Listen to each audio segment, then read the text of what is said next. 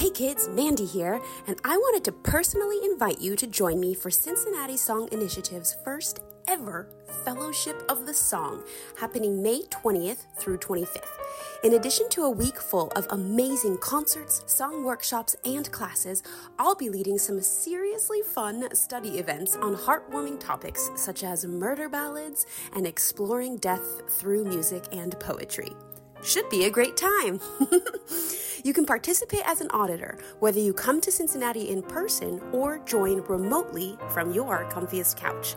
And the best part is that all the week's events will be recorded for unlimited viewing through June 26th. So, what are you waiting for?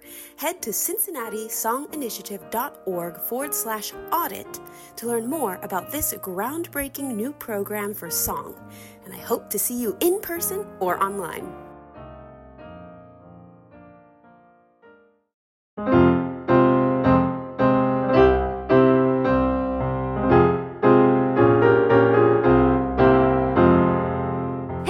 And welcome to Follow the Leader with me, your host, Mandy Madrid Sikich. If you are a fan of the podcast, remember to rate, review, and subscribe wherever you listen. And remember, if you like what we are doing on the podcast, tell your friends. And if you don't, then tell your enemies, because as I like to say, any publicity is good publicity.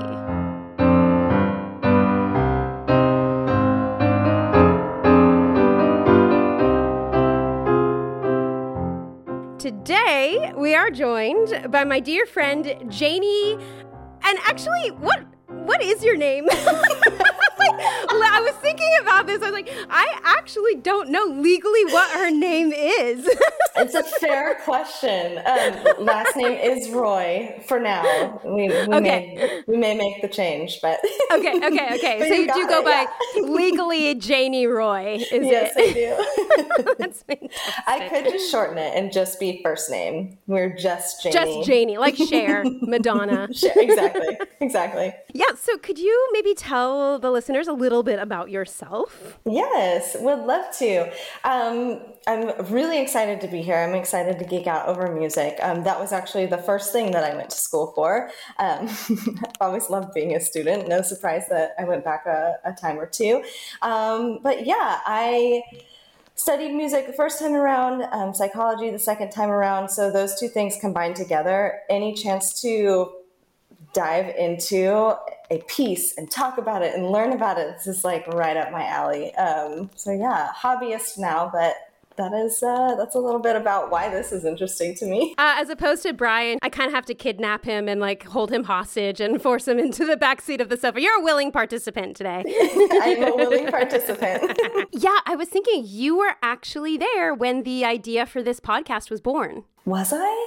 Yes, I was sitting at the picnic table at our campsite in Sedona with Deborah, and I was telling her about the song that first year in Sedona. That's where this was born.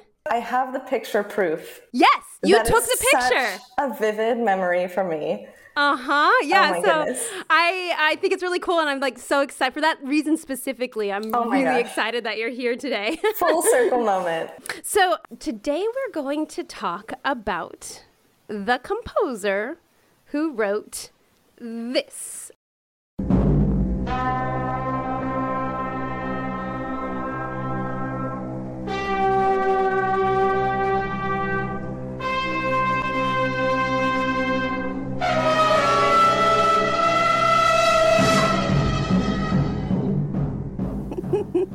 That's it. That's all you have to listen to.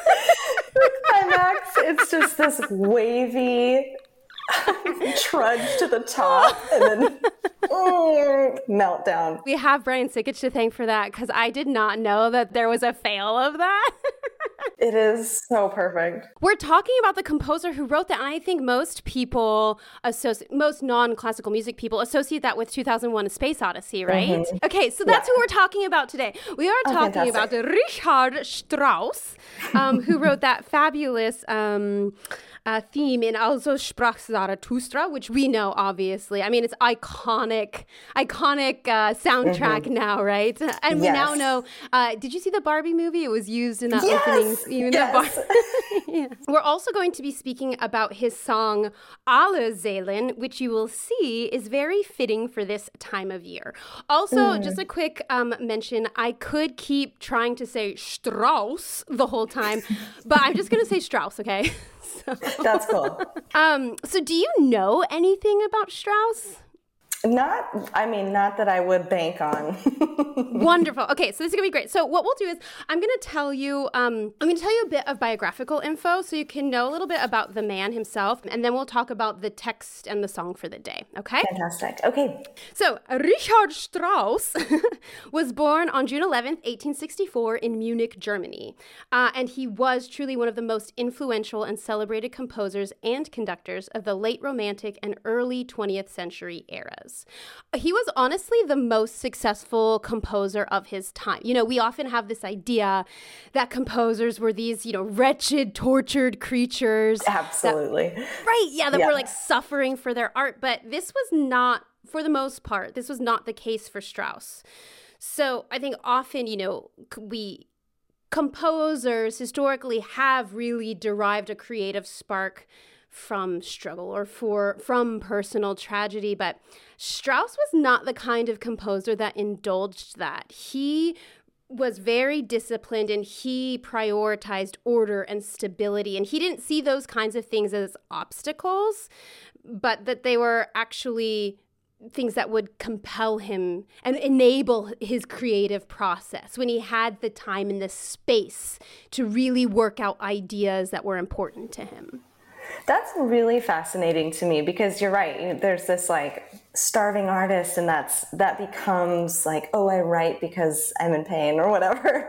And to have someone who's like, I am fine and I love order and I love structure and my days look like this and this is why I write these beautiful things. That's really fascinating. And hats off to him because I kind of think that there might be like some kind of pressure as an artist. I can imagine like feeling the need to drum up like, what's my villain origin story? Totally. I mean, it was something I found quite fascinating about him as a character and as a working composer, as opposed to one of his friends was the composer Gustav Mahler. And Mahler was a pretty tortured individual. And he had this idea that he needed to seek some sort of redemption and try to do that through composing. And Strauss always really wondered about this preoccupation of Mahler's with redemption. And Strauss said, I don't know what I'm supposed to be redeemed from. When I sit at my desk in the morning and an idea comes into my head, I surely don't need redemption. That is so funny to me. So he's on this one end going like, looking at the tortured artist going, what's the deal? Which is funny because on the one hand, I think that is an aspect of him having had a privileged life. So he really did have, I would say up until about the First World War, he had a great life and didn't experience as much suffering and tragedy as maybe some others. Although ultimately he was not entirely untouched by misfortune, which we'll get into a little bit later. It just wasn't the most important catalyst in composition for him as it might have been for others. And there are definitely some pieces he wrote, like his very famous Metamorphosen for strings. That was really written during like the darkest days of World War II. And you can hear it's really a lament. I think what probably his most emotional work. So it's not to say that didn't exist for him, but not to the same degree or level, I think, for others. So let me tell you a little bit about his, you know, kind of privileged background. He was born into a musical family. And not just, you know, that there was music around, but that his father was a successful professional musician. His father, Franz Josef Strauss, was a well-known and well-connected horn player and played in the orchestra for many of Wagner's opera premieres. Oh, wow. Yeah. And it's funny because actually Father Strauss did not approve of Wagner's music. He was really conservative.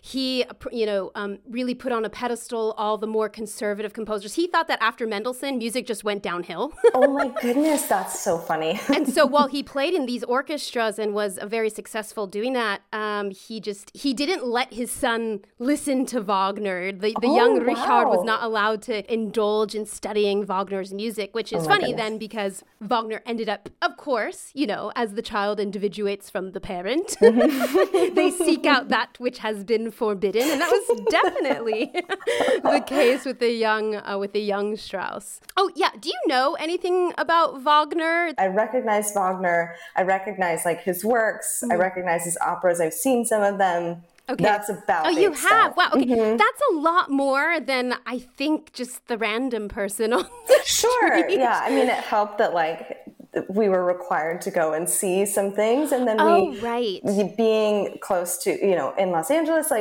having access to those things made it a little bit easier.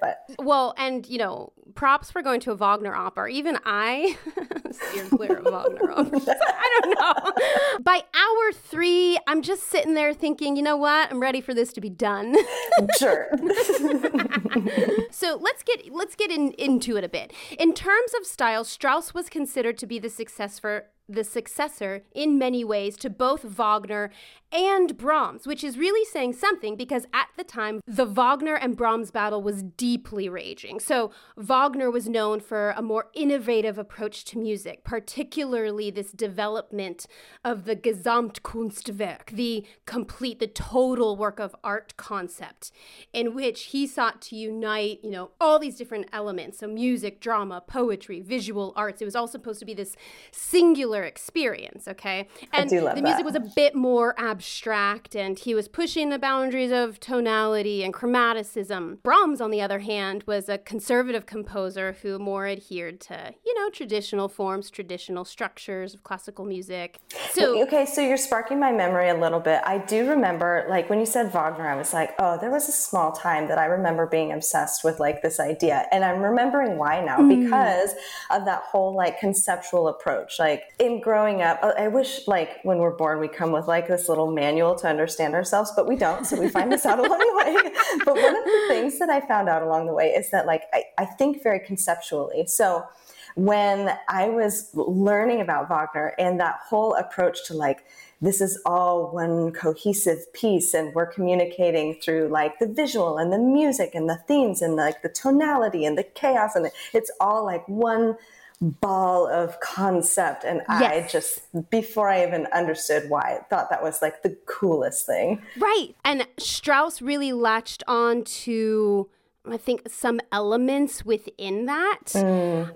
But it is very fascinating that he would be considered a successor to both Wagner and Brahms. It's two sides of the spectrum. Right. In general, I think Strauss was a little bit more toned down from Wagner.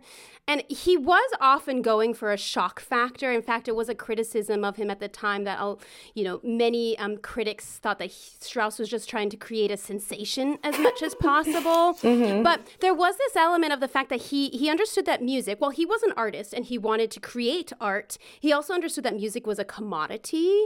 And so if he could wield that as a money-making device, he wouldn't lower his standards necessarily, but I think he was very aware of the shock value and the sensation that his music created. And again, it was the same with Wagner. Wagner was very aware that his music was pushing the boundaries and making people uncomfortable and creating this rift, between these two polarized factions. Yeah. In general, Strauss really had a knack for things working out for him. So, he started composing, and because of this background and his father's connections, he just had the means to be able to get his work into the hands of different people. And actually, it's kind of funny, even the first time he ever conducted, his mentor, Hans von Bülow, put a baton in his hand and told him to conduct his own composition, on the condition that he conduct without rehearsal. So he just had to get up there, and the first time he was going to be conducting was on stage in front of an audience, and it worked out. What? Stop the pressure. Yeah, so Strauss was working under this mentor, and von Bülow really liked to set up tests for him like this, because he could see that Strauss was truly talented. It wasn't just, oh, here's a kid whose dad has, some money and some connections, and so we're giving him jobs. No, he was truly, truly talented, truly skilled. And also, he was a really hard worker. He was famous for having such an intense schedule and being pulled in so many different directions. It was said he had a prodigious energy, and there were jokes that he must have had a secret twin somewhere, because he was always doing so much all the time many different directions. Yeah, that they were like, this just can't be one little guy. There's got to be two of them. There's got to double. So we're here today to talk specifically about one of his songs. His wife was actually the first main performer of his songs. So her name was Pauline. She came to him actually as a pupil. They ended up falling in love, as teachers and students sometimes tend to do. They got married. They toured all over. And the interesting thing about this little duo is that she was a really dominating personality and was pretty notorious for being just over the top, very eccentric, very outspoken. And as time went on, as they did more and more tours, throughout the decades, her dresses became more and more voluminous. Her scarves and fans were just way over the top. Because she can. Because she, yeah, mm-hmm, yeah, definitely. I mean, she was the star. And also, her husband was this wildly successful composer, so why not? What a life. He was a celebrity conductor, and so she was this celebrity wife who also, had a great talent. She inspired much of his work. Much of his output is written specifically for the soprano voice or a high voice. And actually, after he met her, there was this great outpouring of song that he composed. And naturally, we, think that it was because she inspired. She was his sort of muse. But, as time went on and her demeanor just became more and more ostentatious. There were even times where on stage, she would finish her part of the song, right? And there'd be a piano postlude and he'd be accompanying her on stage, but she would expect the audience to begin clapping as soon as her part was done. So essentially clapping over the piano postlude. And sometimes she would even walk over and cover up Strauss from view. Couldn't see him. What a force of a woman. This is my life. This is my time. The audacity to just really take it all the glory. Oh my gosh. Unfortunately, we don't have any recordings of them performing together, which I think would just be so incredible. Be so cool. Yeah. It's my dream that there is some recording somewhere that exists and it just hasn't been found yet. Hiding in someone's library. Yeah. She inspired him, and he wrote a lot of songs that are for high voices, and also he wrote a lot of operas with important soprano roles. So speaking of opera, this is where his career really took off. So he had some successful tone poems, which we'll probably talk a little bit more about in another episode. But do you know the story of Salome from the Bible? Or yes. I remember growing up hearing it Salome. 100%. When you said the name at first, I was like, that sounds kind of, that's how you say it. Salome. Yeah. Oscar Wilde actually wrote a play based on the story of Salome, and Strauss wrote an opera using the German translation of the play. And this opera, let me tell you, it's wild, outrageously over the top, and especially for the time, he was able to encapsulate just this the sensuality, this sexual perversion he was able to incorporate into his music. And the tone poems had been daring and adventurous. No one had really seen anything quite like this. Salome is absolutely hair-raising. And it was after this opera that he became known as the most advanced and interesting composer in Germany. Ooh. Yeah. And actually, at the premiere, all of the performers had to do 38 curtain calls. That's how successful it, yeah. Mm-hmm. 38? People went wild. Gustav Mahler, his friend, described it as a live volcano, a subterranean fire. Whoa, these reviews, that's high praise. Yeah, it was really cool. So after the success, he was able to build his dream house, which, by the way, Strauss's number one goal in life was to be able to make enough money so that he could live in his remote house away from people and work only on creative projects that he wanted to work on. And I don't think I've ever found a composer more relatable than this. Absolutely. You were going on and I thought, oh, goals. That is ideal. Which is interesting because, you know, he was a paradox of a man, right? So he was this international figure, this celebrity conductor, composer. People were always clamoring for him, and he knew that he had to do this work. And he willingly did it, and he used it to become rich. He wanted to become rich so that he could go be alone in his house in isolation. Please afford me the chance to go back by myself. Yes. So Strauss experienced great success up through the First World War. But a few things happened that really ended up bringing him into a period of decline. One was that after the First World War, all of his assets were frozen by England. So everything that he had worked so hard for, you know, everything that he had spent all this energy on, it was gone. And then also, as music moves on, which it does, he just couldn't keep up.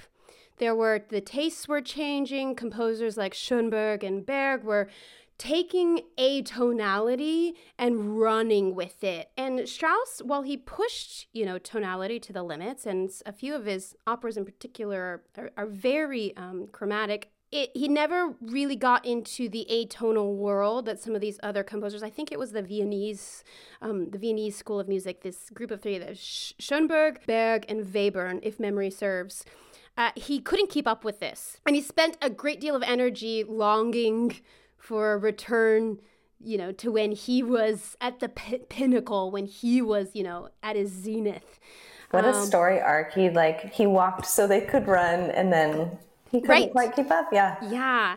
And it's just not the way the world works, right? And we see this at an even and exponentially faster rate these days. The trends in music, in film, just in art, it really does it. It moves so fast, and you could be at your top of your game one year, and literally the next year you're out because things have moved on. It's just the way the world works. I also wanted to touch a little bit on the most controversial aspect of Strauss's life, which was his position as the president of the Reichsmusikkammer, which was the Chamber of Music of the Third Reich. Oh. Right. So he accepted this position. The Chamber of Music was basically around to promote good German music, you know, music by Aryans that upheld Nazi ideals. So Strauss himself was very apolitical. He took this position, and there's been some debate through the years over whether he was forced to take this position or whether he willingly took it. I read this pretty interesting article, I'll link to it in the show notes, about how he wasn't sort of forced at gunpoint to take this position, but he did use it to do some good. So while it was controversial, his daughter-in-law was actually Jewish. Oh, and so his grandsons were Jewish, and he was able to save their lives. He was able, to arrange for them to be put in house arrest versus going to concentration camp. And actually one time when he left town, they were abducted. They were kidnapped and taken and spent like 2 nights in a jail somewhere. And he was able to go talk his way into being able to take them home and have them put back under house arrest. Also, I think it was the grandmother of his daughter-in-law. She was sent to Theresienstadt, the concentration camp, which we actually covered in an episode of the podcast where we discussed Ilse Weber, a Jewish composer in Theresienstadt. So his daughter-in-law's grandmother went there, and he was able to get her out of the concentration camp, but there were other members of the family that he wasn't able to save. But he was pretty relentless in using his position to write letters and do as much as he could to help, those Jewish people, musicians and otherwise, family members, friends. So that was a great way that he was able to leverage his position to help out. And also, he worked really hard to preserve performances of composers that had been banned. He worked really hard to continue conducting and performing Mahler and Mendelssohn. Debussy was another one who was banned at the time. It was kind of a left turn, like to hear that pop up in his life, but for him to use that and really turn his efforts into like preserving, helping. Really fascinating. Yeah. There's been some critique that he was also using it for personal advantage because he fought a lot for composers' rights and copyright laws. Mm-hmm. And some people say, well, he was really just trying to make sure that this would, reinforce the fortune because he could earn royalties if copyright laws lasted longer. And I do think that element was there. But actually, Goebbels said about him, because he was the one who had... I believe he was the one. Someone might want to fact check me on this. Goebbels was the one who hired him. But he wrote, I forget who he was writing to, but he was writing to someone about Strauss and said, unfortunately, we still need him. But one day we shall have our own music, and then we shall have no further need of this decadent neurotic. Okay. So I think they were using Strauss. Now, Strauss was using this as position, but they were also using Strauss and his celebrity status to further their cause. So, this kind of mutually beneficial arrangement, which is, it just feels yucky now, looking back in posterity. And it feels really muddy. Well, and he was also just extremely naive, and there's no excuse for naivete or ignorance, but he genuinely thought there was this... quote I remember reading where he said that the Germans can't eliminate all the Jews because then what would the concert houses do? What would any of these? We need the Jews in music. They hold up the music industry, and he was just really, really out of touch. The fact that he could believe that so vehemently and not see what was happening right in front of him. Wow. He refused to change librettists. He worked with his Jewish librettist, Stefan Zweig, and he actually wrote to Zweig in a letter. He said, "Do you believe I am ever in any of my actions guided by the thought that I am German? Do you suppose Mozart was consciously Aryan when he composed? I recognize only two types of people, those who have talent and those who have none." So it was this specific letter that was actually intercepted and used to facilitate his firing. So he lost that position. Oh, wow. Yeah, and after the end of the war, Strauss was held by the Allies for a few weeks before being cleared of any wrongdoing or collaboration with the Nazis. It's a challenging aspect about his life to talk about, but it is something that's there. And we'll probably get into it a little bit more in a future episode, but I really felt like I couldn't introduce Strauss to the podcast at all and not mention that element. So World War II really decimated his fortune. He ended up moving to a hotel with his wife in Switzerland, and he was like copying out arrangements of his own work to try to earn royalties from it. He was taking gigs that he wouldn't have otherwise have taken, even braved boarding an airplane to go on a short 3-week tour in his I think he was in his 80s at that point, just to make some much needed cash. So, this was a far cry from the dream life he had imagined for himself. And he had the great privilege of living to an old age, which is wonderful. But at the same time, there are difficulties that go along with that. This inability, I think humans in general do have a hard time adapting to change, especially when you reach such a successful, when you're just at the top and then stuff changes and you're not a part of it. I think it's great for reflection for myself to take that as a lesson, to really take stock and look around. Okay, what have I dug my heels into? What has changed? What do I need to change? And to keep changing with it, because the only constant is change, right? Yeah. It's so true. And learning how to, when you hit your highs, be there for them and also adjust and not waste a lot of time like clawing back for them. But how do I participate if my life changes? Or how do I participate if I'm not flying high in this moment? How do I participate when the world changes around me and my circumstances are different? How do I not become like a tragedy in my 70s? Totally. Well, and listen, the great news for me is that I'm not any kind of celebrity, so it's pretty easy to change and not have everyone watching me. I can really fuck this up and no one's going to care. The sets of eyes that are on my life, I'm like counting them on my hands. Okay, we're good. Okay, so let's turn to our song for the day. We're going to be talking about Allerseelen, which translates as All Souls Day, which was yesterday, okay? Yeah. Now, Strauss stressed the significance of Wagner, right? He stressed the significance that Wagner held for his own compositional work, which is interesting because Wagner actually completely neglected Lieder in general. He only wrote the Wesendonk Lieder, and that's it. Whereas Strauss continually returned to song throughout his life. A song was the first thing he wrote when he was 6 years old. And the four last songs were some of the last works that they're literally prophetically entitled Vier letzte Lieder, four last songs. And there was a fifth unfinished song on his desk when he died. Wow. Yeah. What's interesting is that this composition of Lieder in Strauss's life seems to be somewhat removed from a lot of what was going on in his personal life. In this book I was reading, which I'll link to in the show notes, he was saying how there was really no tell in the songs composed around the time of the wars or anything dramatic that was going on. There's no tell in his songs that that's what was going on in Strauss's life.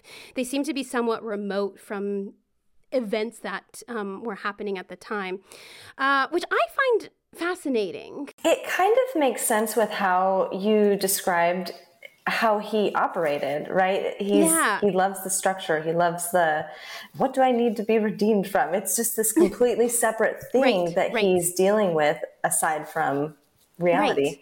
Yeah, and I loved it. He had this one, he said at one point, he described it when he would go looking for a song text to set, he would just open up a book of poems and just kind of flip through and whatever it flopped to, if that sort of matched with this idea that he had in his mind for something, he would just choose that one.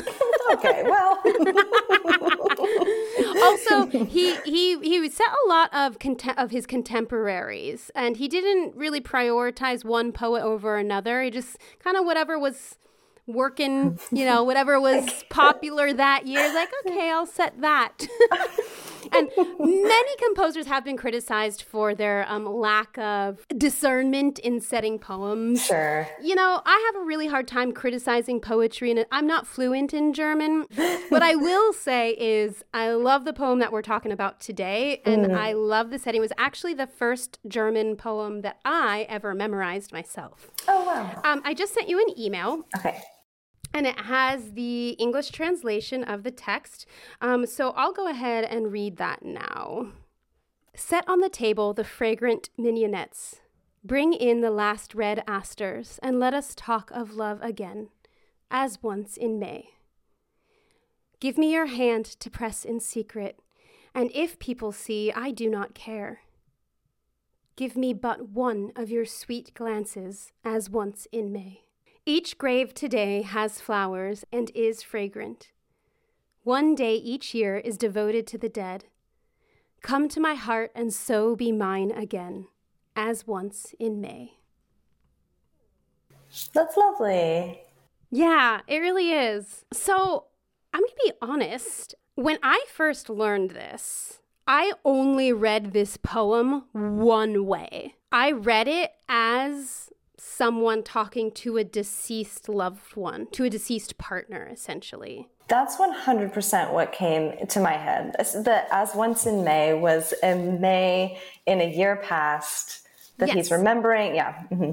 Right. And this time when I came to it, I was reading about some alternative perspectives where perhaps it's someone simply talking to a loved one, someone that they've fallen out of relationship with. Mm. So they're taking advantage of the fact that it's All Souls Day to reignite an old flame.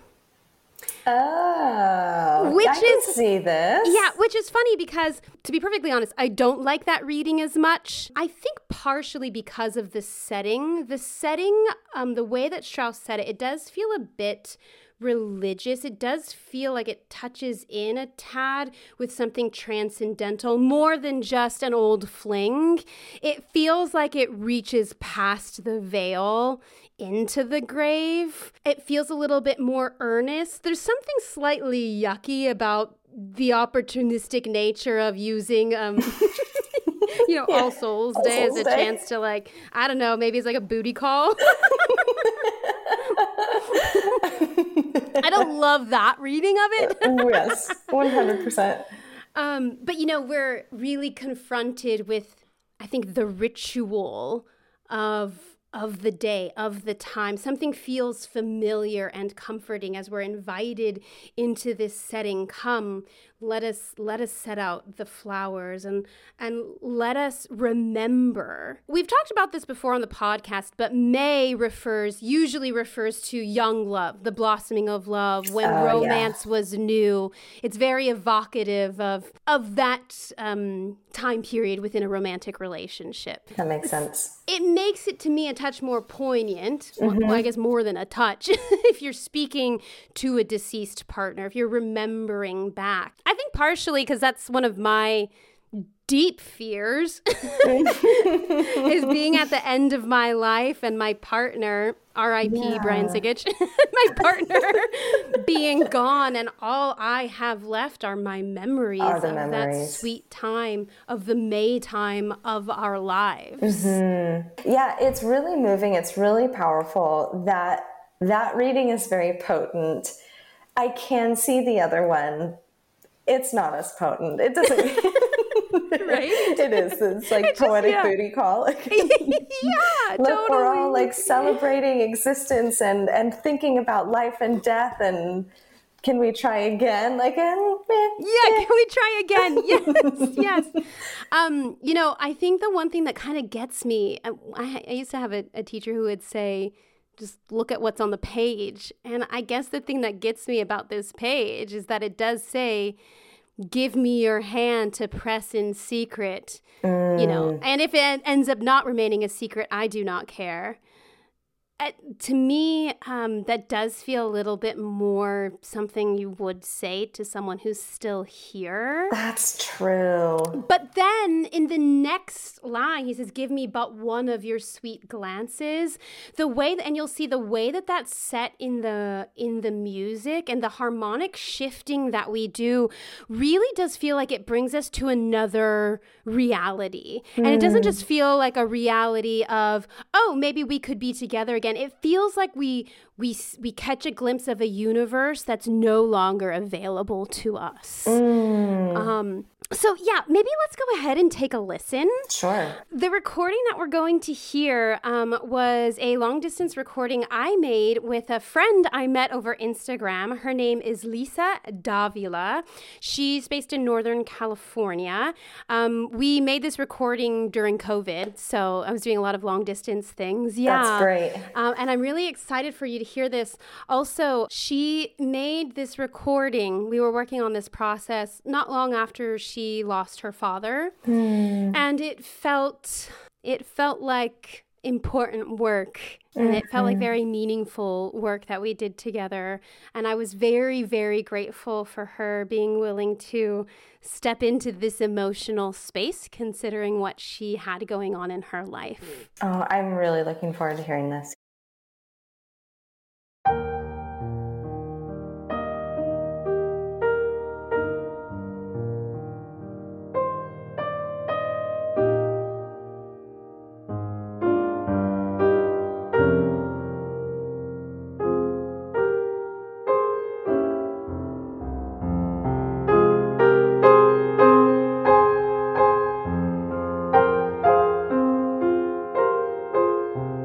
Thank you.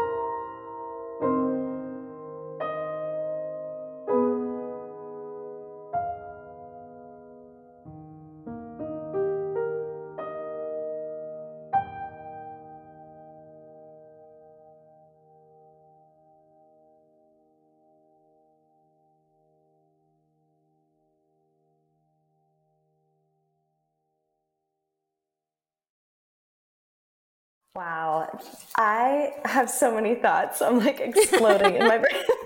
Let's hear them. That was beautiful. I really enjoyed listening and like reading a lot. Like the whole experience of that was beautiful. Knowing so many things, knowing more about Strauss, knowing about the poem, knowing about you and the singer and like all of the pieces, that is a really profound way to listen to music. While it was playing, I was trying really hard to have like two sides of my brain holding two different interpretations, right, yeah. Which was a little complex, but really fun to try to keep up with. And I think I am undecided. I can hear both because on one side, there's this idea of using All Souls Day to get back with someone. Right. And that way it feels like this grand gesture, very dramatic, mm-hmm. almost like flamboyant, like mm-hmm. so over the top, lots of convincing, like if you're going to shoot your shot, you may as well be so over the top about it. And you get to the one part that you mentioned, that phrase, give me your hand. Yeah. And yes, one more like, yes, yeah, sweet glance. Yeah. Yes. And that all of that tension there with that interpretation is right. Just like every ounce in my body needs to tell you that I want this. And it's so much, almost drippy, like syrupy. And that's so interesting there because D major. So the piece is the song is in E flat, and it modulates down. It shifts down to D major, and it's just so wildly removed. If you were to conceive of, I'm going to make a song in E flat, and maybe I'll modulate. Like D major is not the key you think to go to.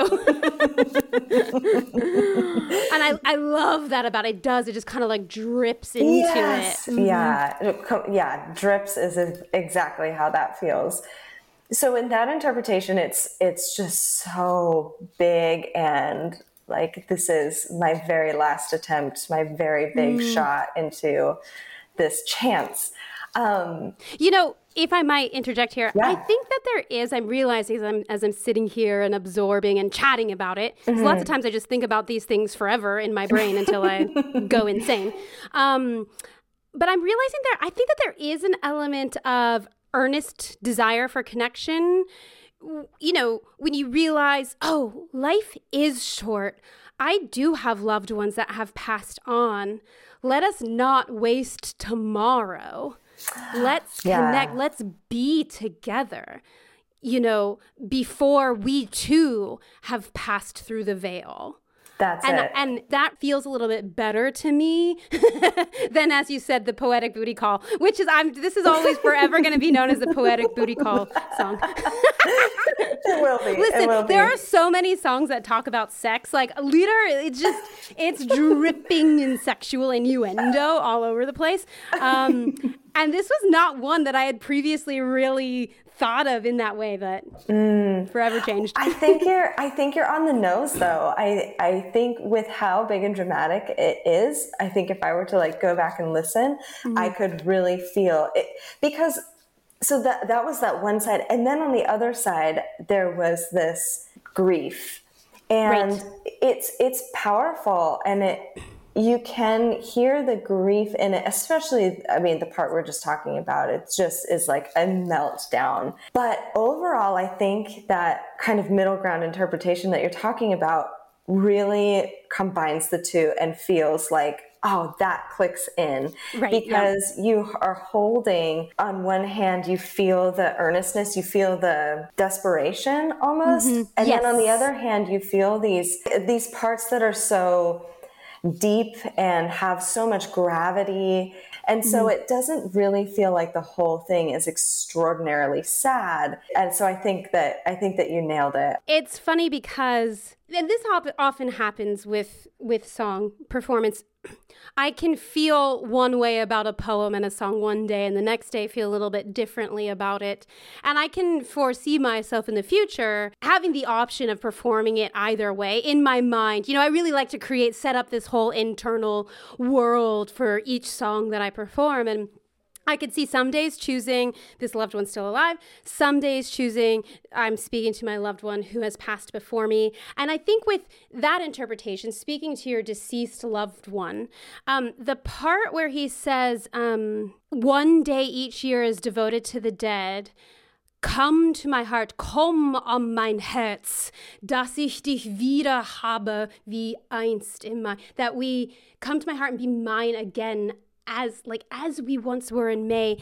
The piano part in that section, the piano bounds across the keyboard, and it reinforces this feeling of reaching across a great distance, a vast separation. I mean, sometimes when you're sitting at the piano, one end of the keyboard feels so very far from the other, depending on what technically is going on, right? And it feels like it crosses that vast expanse, physically, both physically and metaphorically.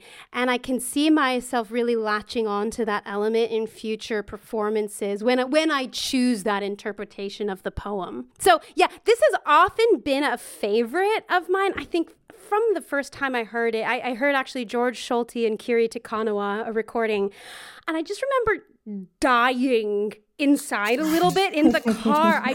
Part of my heart kind of cracked off, and what's this now? I did not know I could feel such a thing. And I love returning to this one.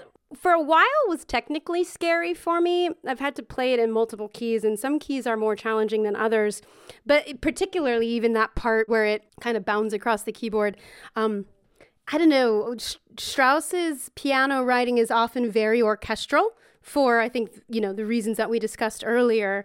He just had that kind of imagination, and sometimes can feel like a lot to manage. It feels very thick and lush, while at the same time often being fairly transparent, which is a weird dichotomy just balance, to maintain. That's a great point, yeah, being so... like complex, but really transparent. It's not overwhelmed with like big chunks of sound. I've heard the critique of this one book that I read was hilarious.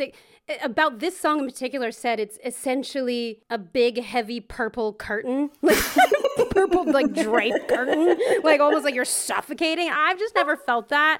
And that's the funny thing about being involved in any kind of art and opinions on the art. You're gonna find so that good. One person thinks it's a big, heavy purple curtain under which you can't breathe.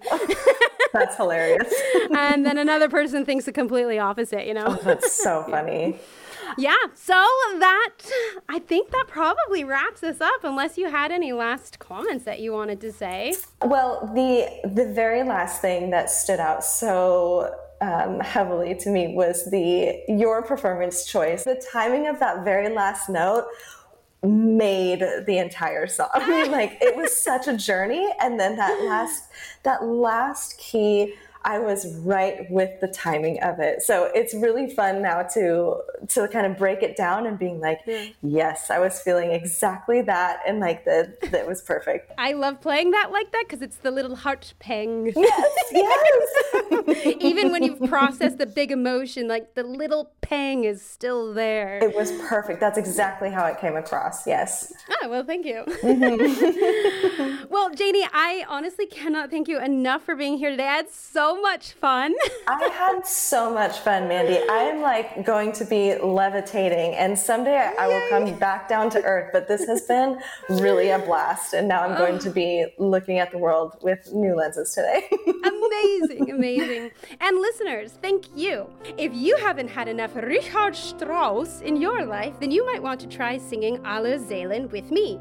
You can find my accompaniment on YouTube. I'm there as Mandy Madrid Sikich. Just click on the Lieder Accompaniments playlist and start singing. I'll also include a link to it in the show notes. Remember that Follow the Leader can be found in all the usual podcasty places. And please, if you like what you hear, leave a review. It is truly the best way you can support the podcast. I mean, other than giving me $1 million. Follow the Leader is a production of Cincinnati Song Initiative. You can learn more about their network of podcasts at cincinnatisonginitiative.org/podcasts. You can also follow me on Instagram at LiederNerd. That's at LiederNerd.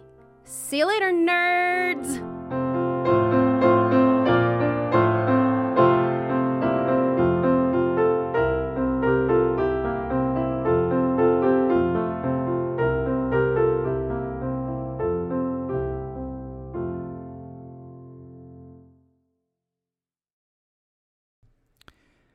If you love this podcast, then you'll love the Song Cycle podcast, also by Cincinnati Song Initiative. Song Cycle introduces the coolest and awesomest leaders of the song world today and dives into getting to know them and their unique stories, where they think song in the 21st century is headed, and lots of other great topics. If you're looking for your next source of inspiration as you continue on your own musical journey as a song lover, look no further than Song Cycle with me, your host, Sam Martin. Subscribe wherever you get your podcasts and join the conversation.